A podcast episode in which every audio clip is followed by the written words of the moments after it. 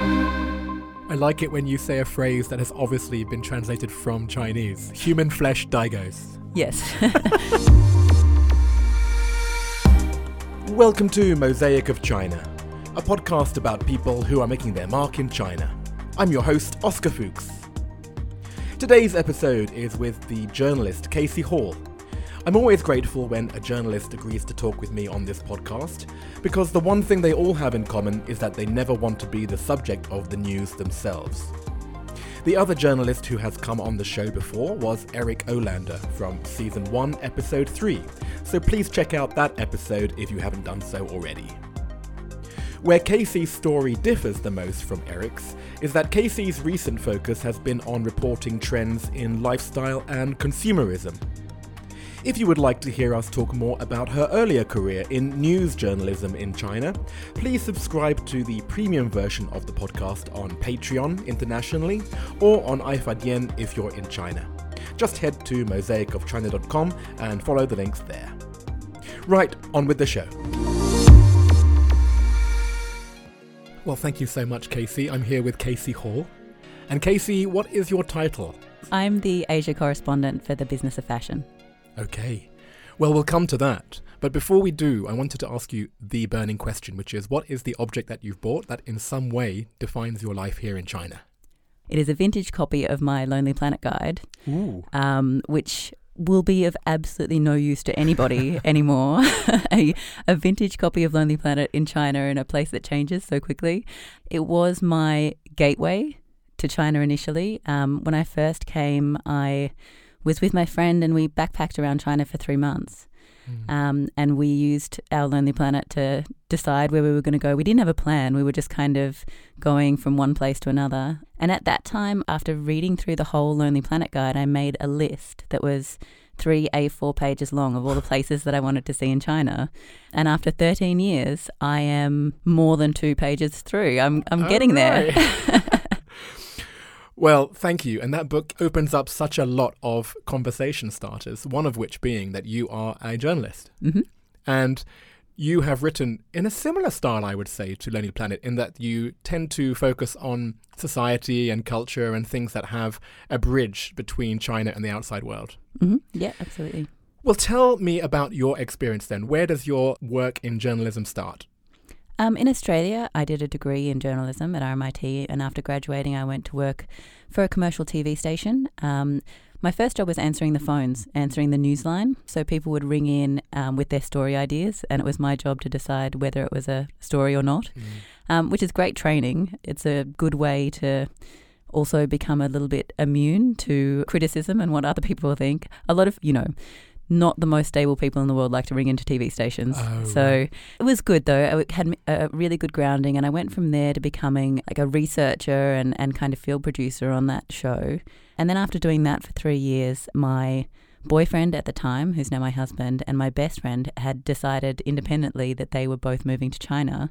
So I thought maybe that would be the thing to do. I came with very little expectations about what my work life would be like. Mm. And what I found then, and what I think is still true today, is that the English language media sphere in China is small um, and it's transient. So, just by virtue of being here for a long time, I've been able to come across a lot of really great opportunities um, just because. You know, it's it's easy to build a network um, with people who want content from China, and I've been here from 2007, so before the Olympics to today. So it's never been difficult for me to find work here. Right, absolutely. And I know where you are today, the business of fashion, but that's not the starting point, is it? Um, I worked for a magazine that was part of the That's network. It was called News, Views and Reviews, NVR.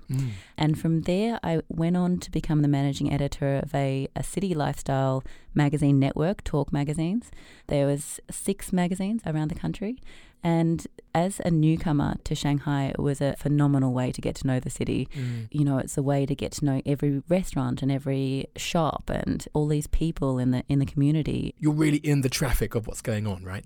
Yeah, absolutely. I mean, even then there was lots of old China hands that were saying that, you know, you came too late. It's it's not like it was in the old days. Mm. And for me actually the biggest difference in my China experience is After the first four years, I went to school full time and studied Chinese. Ah.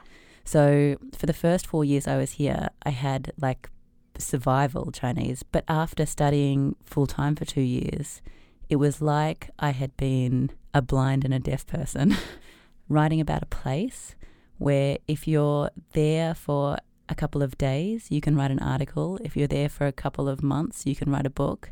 And if you're there for more than a couple of years, you can't write more than a line. yes, I've heard it said in different ways, but that's a very nice one. You see people come in, they fly in for that week and they write the article, which then goes global. And you must think, oh God, what do you know about that though? Yeah, I do when it comes to some things for sure. And I think that in some ways, that tradition is unhelpful to the mutual understanding of what is happening in China and, and the way that people read that outside of China. So, if there's any frustration, it is that. I think um, what seems to always be the stories about China are big China, bad China, weird China. Yeah. And I think that just having that portrayal, big, bad, weird China, is not helpful I've never heard it said so succinctly. Thank you for being part of this project, which I hope is not big, bad, weird China. Um, let's go on then. What was the next phase? So I couldn't work full time, but I, I had time in the afternoons where I could start freelancing. I did that for the next six years, basically. Mm. I've not felt particularly limited in terms of the things that I can cover. My attitude has always been that there is a way that you can cover the country in a meaningful way that is more nuanced and based more in society and, and, culture than it is the top line government and, and what's important to them. Yeah. And that's, I think, the line that all of us who are in China have to navigate. So, who were your clients then during those times? You say there were international publications. Oh, I worked for a lot of different publications. Um, the Wall Street Journal Asia, I did some stuff for. The International New York Times. They have a, a section called Great Homes, and I was doing the Shanghai Great Homes for them, which was such a fun job to get to go into people's homes and sticky beak around. It suits me. Can you think of an example? Oh, there's so many. So I saw a lot of great renovated lane houses. It's also kind of about interesting ways that people live in a space. So one of the most interesting ones I did was actually a, a warehouse that was at the end of Metro Line 3 near the Forest Park. It, it had been like a warehouse conversion, basically. Like they'd made it into a huge kind of apartment. Oh, I'll have to ask you for a photo of that one. Yeah, yeah, yeah. And you mentioned New York Times. What other ones did you work for? One of the main ones that I worked for was Women's Wear Daily. Um, Women's Wear Daily? Yeah, oh, WWD right. was uh, fashion trade publication. They were looking for someone in mainland China to be their contributor. I mean, I wrote a lot about, and I still do today, I wrote a lot about the development of China's consumer culture. Mm. Um, that's been one of the themes that's really kind of run through a lot of my work. For example, about kind of the battle between coffee and tea in China. And this is the new phenomenon of the tea shops that are kind of using the Starbucks model in China, right? Yeah, exactly. I mean, Starbucks has had phenomenal success in China, but I think that a lot of people are not necessarily convinced it's because Chinese people love coffee. I think um, it has much more to do with having somewhere to meet up with someone, having somewhere to spend your 15 minute break at work, and, you know, somewhere that's just easy to set up your laptop. I think those things are probably more important than the actual coffee product. I see. Yes, and you're right because I've been to places around China and then you see Starbucks and you walk in and it's this clean, quiet environment whereas the outside might be very different. So I guess that's the kind of atmosphere they're trying to emulate. Yeah, it's a huge, huge thing here. Hey is phenomenally successful. And I'm still writing about Heytea, weirdly from a kind of fashion and beauty perspective because a lot of these tea companies, Lila Cha as well, have partnered with beauty brands and done kind of cross promotional collaborations, uh, which is you know, not something you necessarily see a lot in the West, you know, beauty brands collaborating with food and beverage, but in China, it's really a thing. Maybe it's also because the um, tea drinks are quite colourful. Mm. Um, yeah. So, for example, there was one collaboration that was a peach drink, so it's kind of like you know a pretty orangey pink color, with a blush, which is a similar kind of color. So, in a way, it works more naturally. But I also think, from a consumer point of view, people are more accepting of it. They, there's less stringent rules in people's minds about what is appropriate or not appropriate. Yes, we seem to have got these lines of convention in certain things, and then you go to a different culture and you don't have the same history with these conventions, so you can go over the lines, can't you?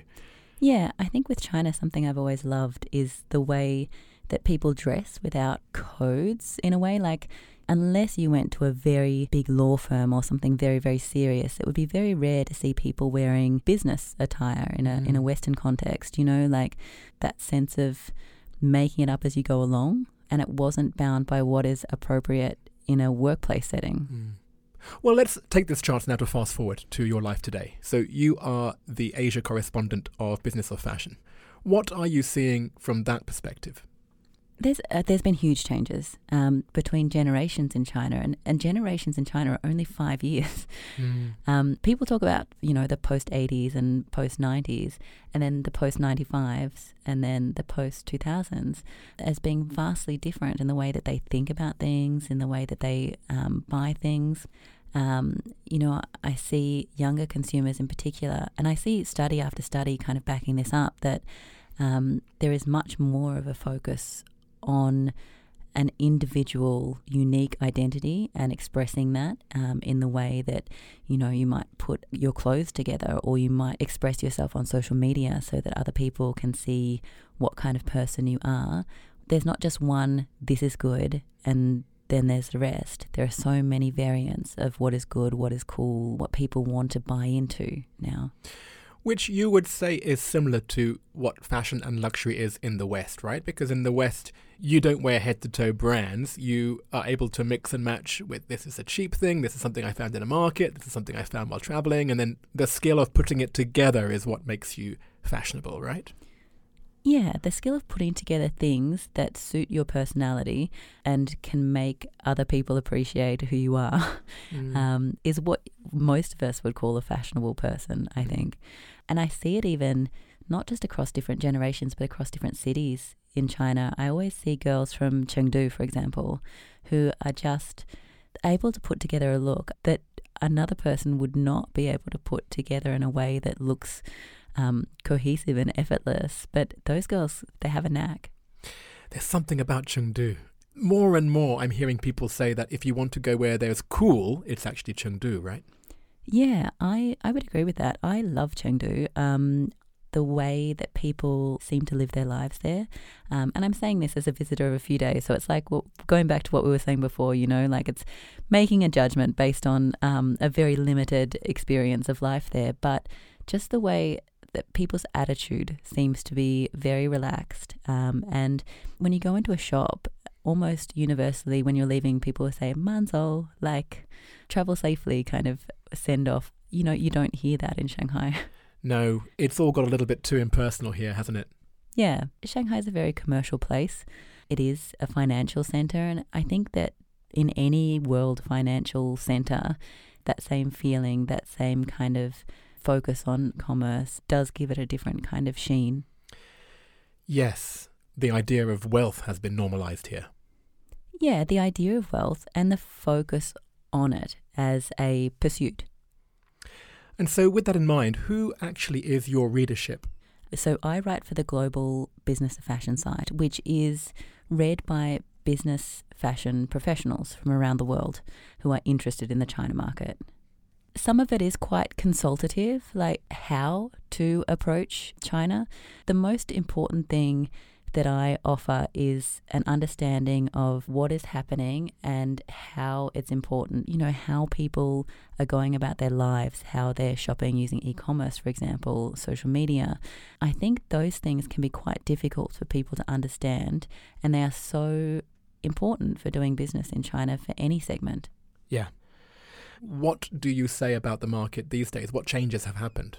I spoke to someone um, quite recently who called COVID 19 the great accelerator. Mm. And I think that um, that is a very apt description. A lot of what I'm writing about in terms of the trends in the market in China are things that were happening anyway but COVID really pushed it to the next level. So, for example, um, a trend for wellness and therefore sports and therefore sportswear and sports brands, that's been happening for quite a long time.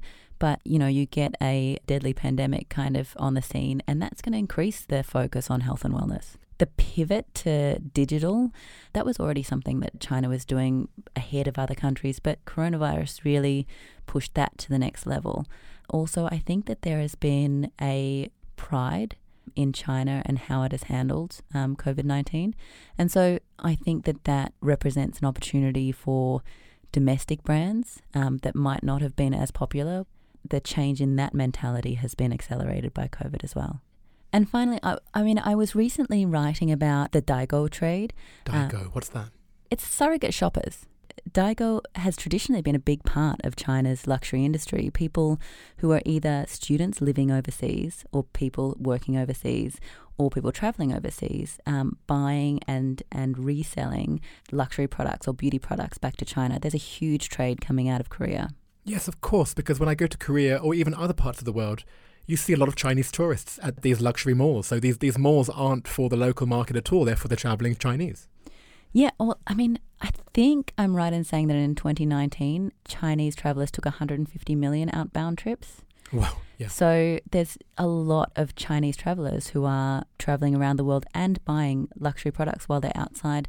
But then there's a professional element, the Daigou, who sell to their contacts in China often via WeChat and send them back or in the case of Korea, Jeju Island is a duty free island that's very, very close to China.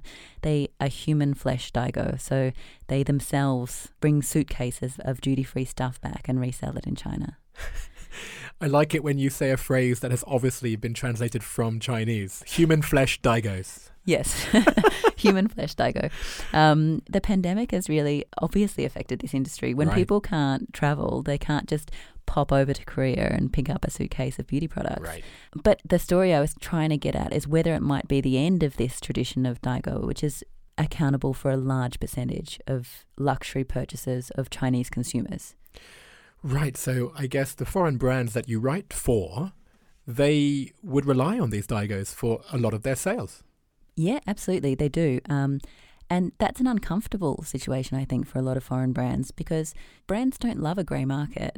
Um, a grey market lessens their control over the messaging, it lessens their direct relationship with their customers. Right, so you mean that the company can do all its marketing in China, but then if the products are purchased overseas, the marketing department for the China office of the brand doesn't know if their marketing was successful or not because the shopper in China has actually purchased it from a whole different market.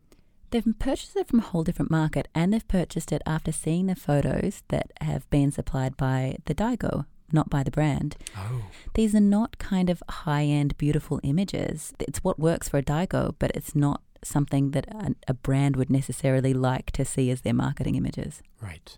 A lot of the Daigou are more like personal shoppers. Like they have a relationship with their group of clients and they're really trusted. Like they're almost like mini kind of influencers within their own groups. And so they have a lot of power and influence over what people buy. Fascinating. So it's not just parallel importing, it's parallel branding. It is. And brands don't love it on the whole, but there is definitely an opportunity in kind of, you know, you've got harnessing this, the Daigou as an influencer. Yeah. Yeah. I mean, it's different than working with another kind of influencer. Um, but if you were a small brand, and you wanted to kind of seed some interest in your brand, then I think that people could do worse than trying to tap into a, a Daigou network because they already have such influence. In 2020, especially in a year in which sales are harder to come by, the loss of Daigou sales can be significant to a company. I mean, a lot of companies are really working hard to pivot their sales to a reshoring within China. And that's been happening. You know, there's been a huge bounce for a lot of luxury players in terms of their in China sales. Right. But whether that makes up for the, what they're losing from the Chinese sales overseas is an open question. So I, I would say it's very unlikely to make up the whole amount. Well, thank you. For someone who evidently does not understand fashion, just take one look at me. You've made it very, very interesting. Thank you so much for that. Anytime.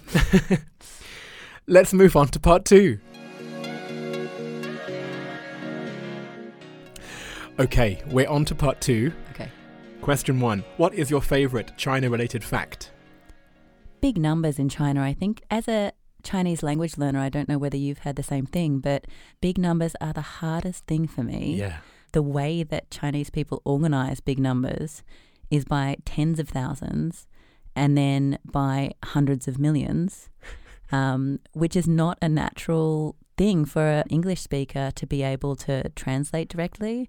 So I will write down a number and have to put all the zeros and then count back and do a comma after every three zeros in order to be able to do it. And my Chinese friends do the same thing when they hear English big numbers, but they have to do a comma after every four zeros Yes. so that they can understand it. Yes. So if that wasn't clear to anyone who doesn't know the numbering system, basically we would have one comma and then three noughts for a thousand, but they would have one comma followed by four noughts for 10,000, right? Yeah. Okay, question two. Do you have a favorite word or phrase in Chinese? I do. It's not one you come across very often. Oh. So I think for a lot of foreigners, a phrase that would be very frustrating is "mei banfa," "mei banfa," mm. which means there's no way, no method, no way of doing something. And I have a few times in my life come across someone who, instead of saying mei Banfa, says Shangi Gabanfa. I'll think of a way. Oh, Shangi Gabanfa. Yeah. Oh, that's great. That really turns it around. Yeah, and it's happened to me a few times where you would expect someone to shrug their shoulders and say mei Banfa, but they've gone the other way and really surprised me. And so I think it's because it pops up in these situations where I'm least expecting it that is my favorite favorite phrase to hear. Oh, I love it. Because the Maybunfa has such a resignation about it, and it's just like, don't even try, just forget it. And it seems so final. So, yeah, I love that. Yeah, the first time I ever came across it was I was trying to park my bike in a crowded bike parking space. And I looked at the bike parking attendant, basically like, is there a way I can do this? And he said, Washangi Bumfa. Thank you. Oh, wow. I want to hug that guy. he was a wonderful man. Yeah. Great. Next, what is your favorite destination within China? And I'm looking at that book still in front of us, and the, the thing you said about having three pieces of paper. Yeah, I've been able to knock over quite a few now. There are still um, quite a lot of places in the south, in Yunnan province, that I haven't been able to get to. So that's where a lot of my final piece of paper is concentrated on. I do love Sichuan province. Mm. Um, many years ago, I went to Jiuzhaigou National Park, which is just one of the most spectacular places I've ever seen. A few years after I went, there was a, a major earthquake um, which damaged the park, and I would be very interested to go back and see what it looks like now and, and see how different it is. Yeah. Next question. If you left China, what would you miss the most and what would you miss the least? Jianbing. I've said for so many years that people should be exporting jianbing to the West because we foreigners all love that stuff. Mm. And it's a wonderful hangover cure. And how about the things that you wouldn't miss? I think I would not miss the level of bureaucracy. If I never had to go to a Chinese bank again, um, I would be a happy chappy. You have to like take a whole file of paperwork, don't you? I have to take a whole file of paperwork and half a day. And even then, I'll probably have to go home and get more paperwork. yep. Is there anything that still surprises you about life in China? I'm going to answer this in a little bit of a less light-hearted way. Um, I think that for my husband and I, who have been here for such a long time, one of the things that we would say has been a surprise over the entire time we've been here is that we don't have that many close Chinese friends. And we have some, and some wonderful, wonderful friends. But there is still a difficulty, I think, um, with forming widespread, meaningful relationships between foreigners and Chinese people. My communication skills are quite good. I can speak Chinese quite well. I feel like it's not a, a language barrier. Um, it is much more of a cultural barrier that is difficult to overcome. I guess I thought that over time it would become easier, but in many ways it doesn't. Like it's easy to have a lot of acquaintances, but a kind of more deeper level relationship with Chinese people we found really hard to execute. Yes, I agree with you. Um, I think there are a number of reasons for that. I think Shanghai being a big, imposing city is one of those reasons. Um, it would be the same if you were in London. You know, if you were in London, you would gravitate towards other non Londoners, basically, Mm, mm, because true. a lot of people in London would have friends since they were at school and uh, they're not interested necessarily in newbies who are maybe transient and might leave. Yeah. I think, though, with the cultural piece, yeah, what you say is true. And it is something which I see especially with people who are in relationships with other foreigners. I think if you have one of you who is Chinese, then just naturally you tend to hang around with more people who are Chinese. And it just is a little bit more difficult when both of you are non Chinese? I think that's very fair to say. What is the answer? I don't know. I don't know. And it, it's something that has been for a long time something that was surprising to both of us. Yeah. Next question. Where is your favourite place to go to eat or drink or just hang out?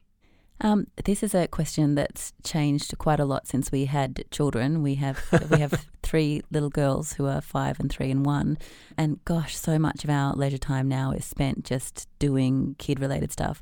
I I've always hated malls my entire life, and I spend so much time in malls now. I can't say it's my favorite place still to be, but it's an awfully convenient um, place to get some kid related activities.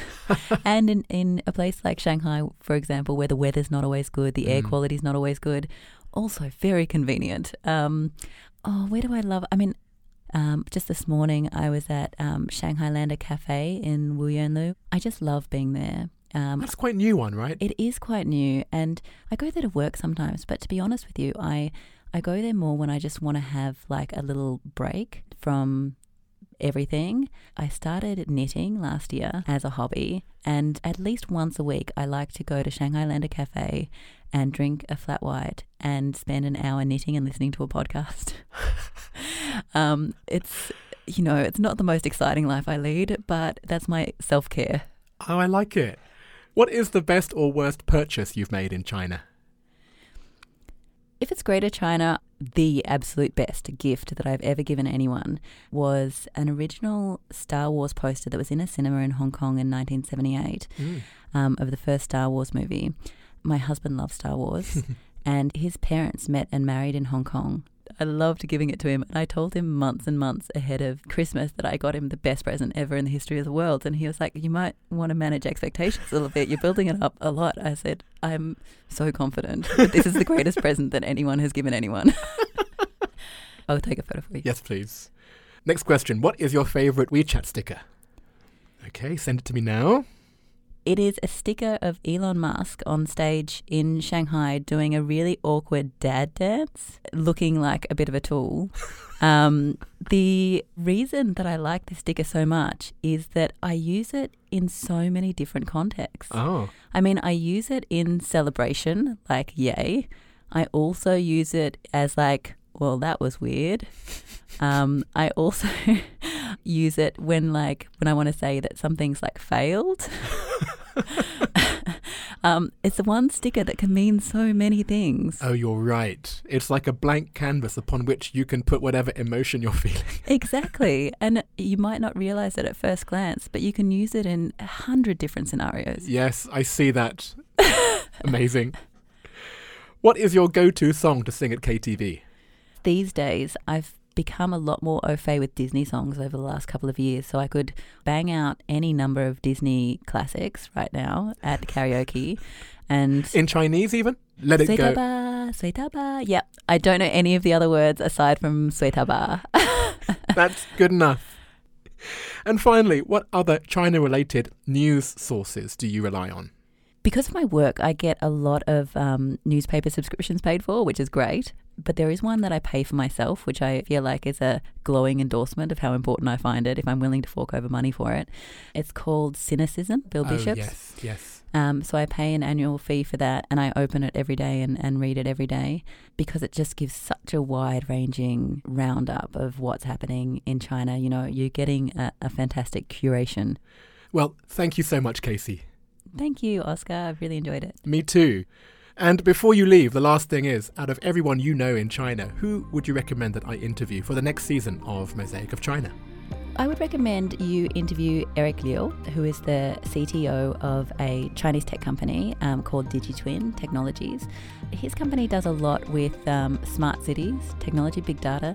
I should also say that my husband works there, so that's how I know about them.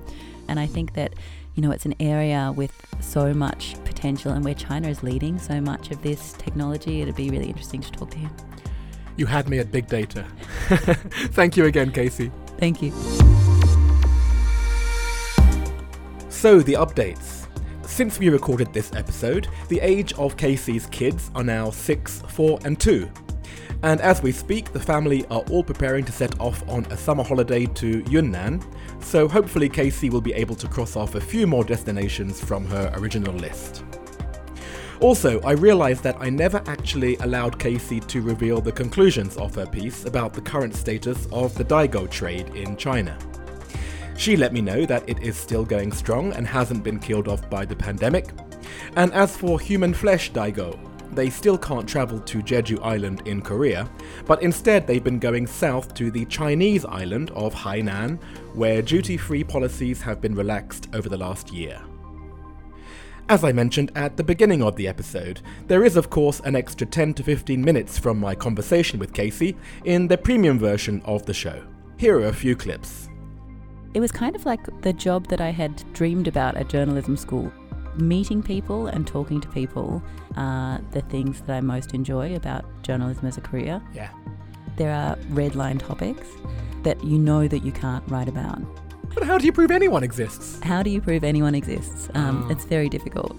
It will be much harder for a Chinese censor to pick up the tone of what you're writing. My mother in law, she was like, nope, not enjoying this at all. To follow the graphics alongside today's episode, please find us on Instagram or Facebook, or add me on WeChat at Mosaic of China, and I'll add you to a group for listeners there. There's a lot there today, not least being Casey's object, the Lonely Planet book, her favourite WeChat sticker of a dweeby Elon Musk, some fashionable girls from Chengdu, and that amazing mint condition Star Wars poster from 1978 Hong Kong. And did you notice any of the connections with previous episodes of Mosaic of China? Casey's story about Mei Banfa was very similar to that of Wendy Saunders, the architect from season 2, episode 12. Her favourite destination of Jiuzhaigou was the same as Sebastian Denez, the diversity and inclusion advocate from season 1, episode 11. Casey said she would miss Jianbing if she left China, and so would Lexi Comstock, the cookie entrepreneur from season 1, episode 20. She would not, however, miss Chinese bureaucracy, and neither would Zhang Zhiyun, the humanities professor from season 2, episode 3. And finally, Casey's favourite China news source was Sinocism, which was the same answer as Noah Sheldon, the documentary filmmaker from season 1, episode 9. Mosaic of China is me, Oscar Fuchs, with artwork by Denny Newell. We are now halfway through the calendar year of 2021, can you believe it? Coming right up is a catch up chat with V Vu, the fitness community leader from season 1, episode 8, and I'll see you again next time.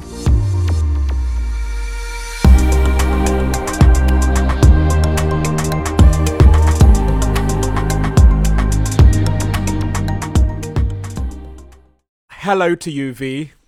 Hi, Oscar.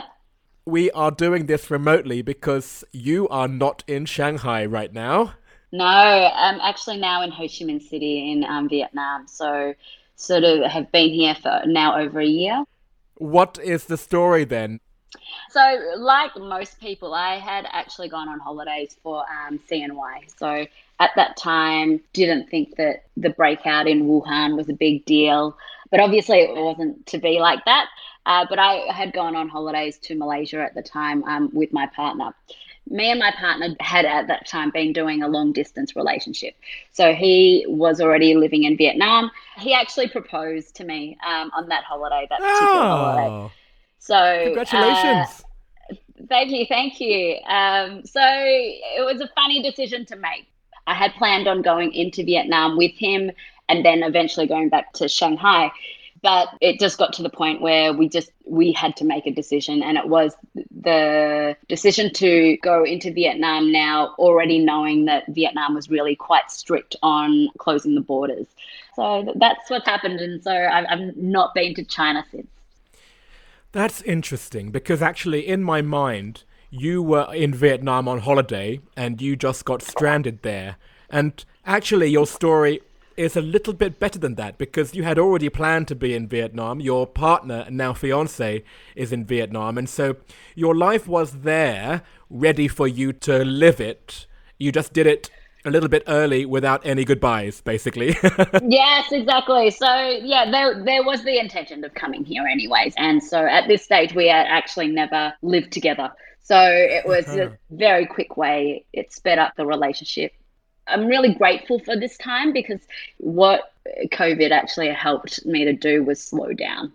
Let me mm. interrupt you there because I think some people who may not have heard our original episode wouldn't know you had a job in a French fashion company and you were also the co founder and one of the leaders of FitFam, which is a fitness community. So you were already juggling a hell of a lot. So, what actually is the story now? Are you still with that French company and are you still involved with FitFam?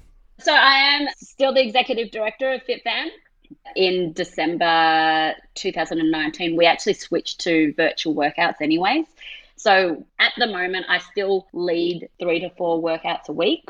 I am no longer working for the French company. I actually um, had planned to leave that company anyway. So um, finished up with them in March last year. And now that I'm in Vietnam, I learned Vietnamese full time. That's great. That's how you make lemonade out of lemons right there. And FitFam is still basically your baby. Like, I see the passion in your eyes when you talk about it. Tell me about how FitFam looks today. So currently we're in 14 cities Shanghai, Beijing, Hangzhou, Suzhou, Wuxi, Wenzhou, Shenzhen, and um, outside mainland China, we've got um, Taipei, Hong Kong, Germany, France, uh, US.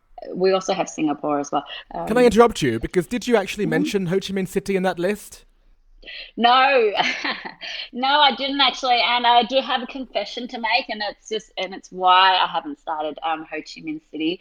Uh, so we actually did officially get married, Congratulations. but we're also expecting. So um, I had a feeling you were going to say that. actually, not a lot of people know that, um, but we're due in July. And that's why FitFam Ho Chi Minh hasn't quite happened because I, first of all, was unsure of what was going to happen in the future. And now that we know what's going to happen in the future, it just might take a little bit of time. But I do plan on doing that at some stage. Wow, and I can quite clearly see the different chapters. How the V before you came to Shanghai didn't really know herself, and then grew in Shanghai and became the V that I knew. And then now I do see this as being a whole new story, which obviously you're still writing it. Yeah, I'm, I'm interested to see what the future looks like. I have really missed working full time, that interaction of working in teams, um, being in and around the apparel industry and things like that. I really value that independence.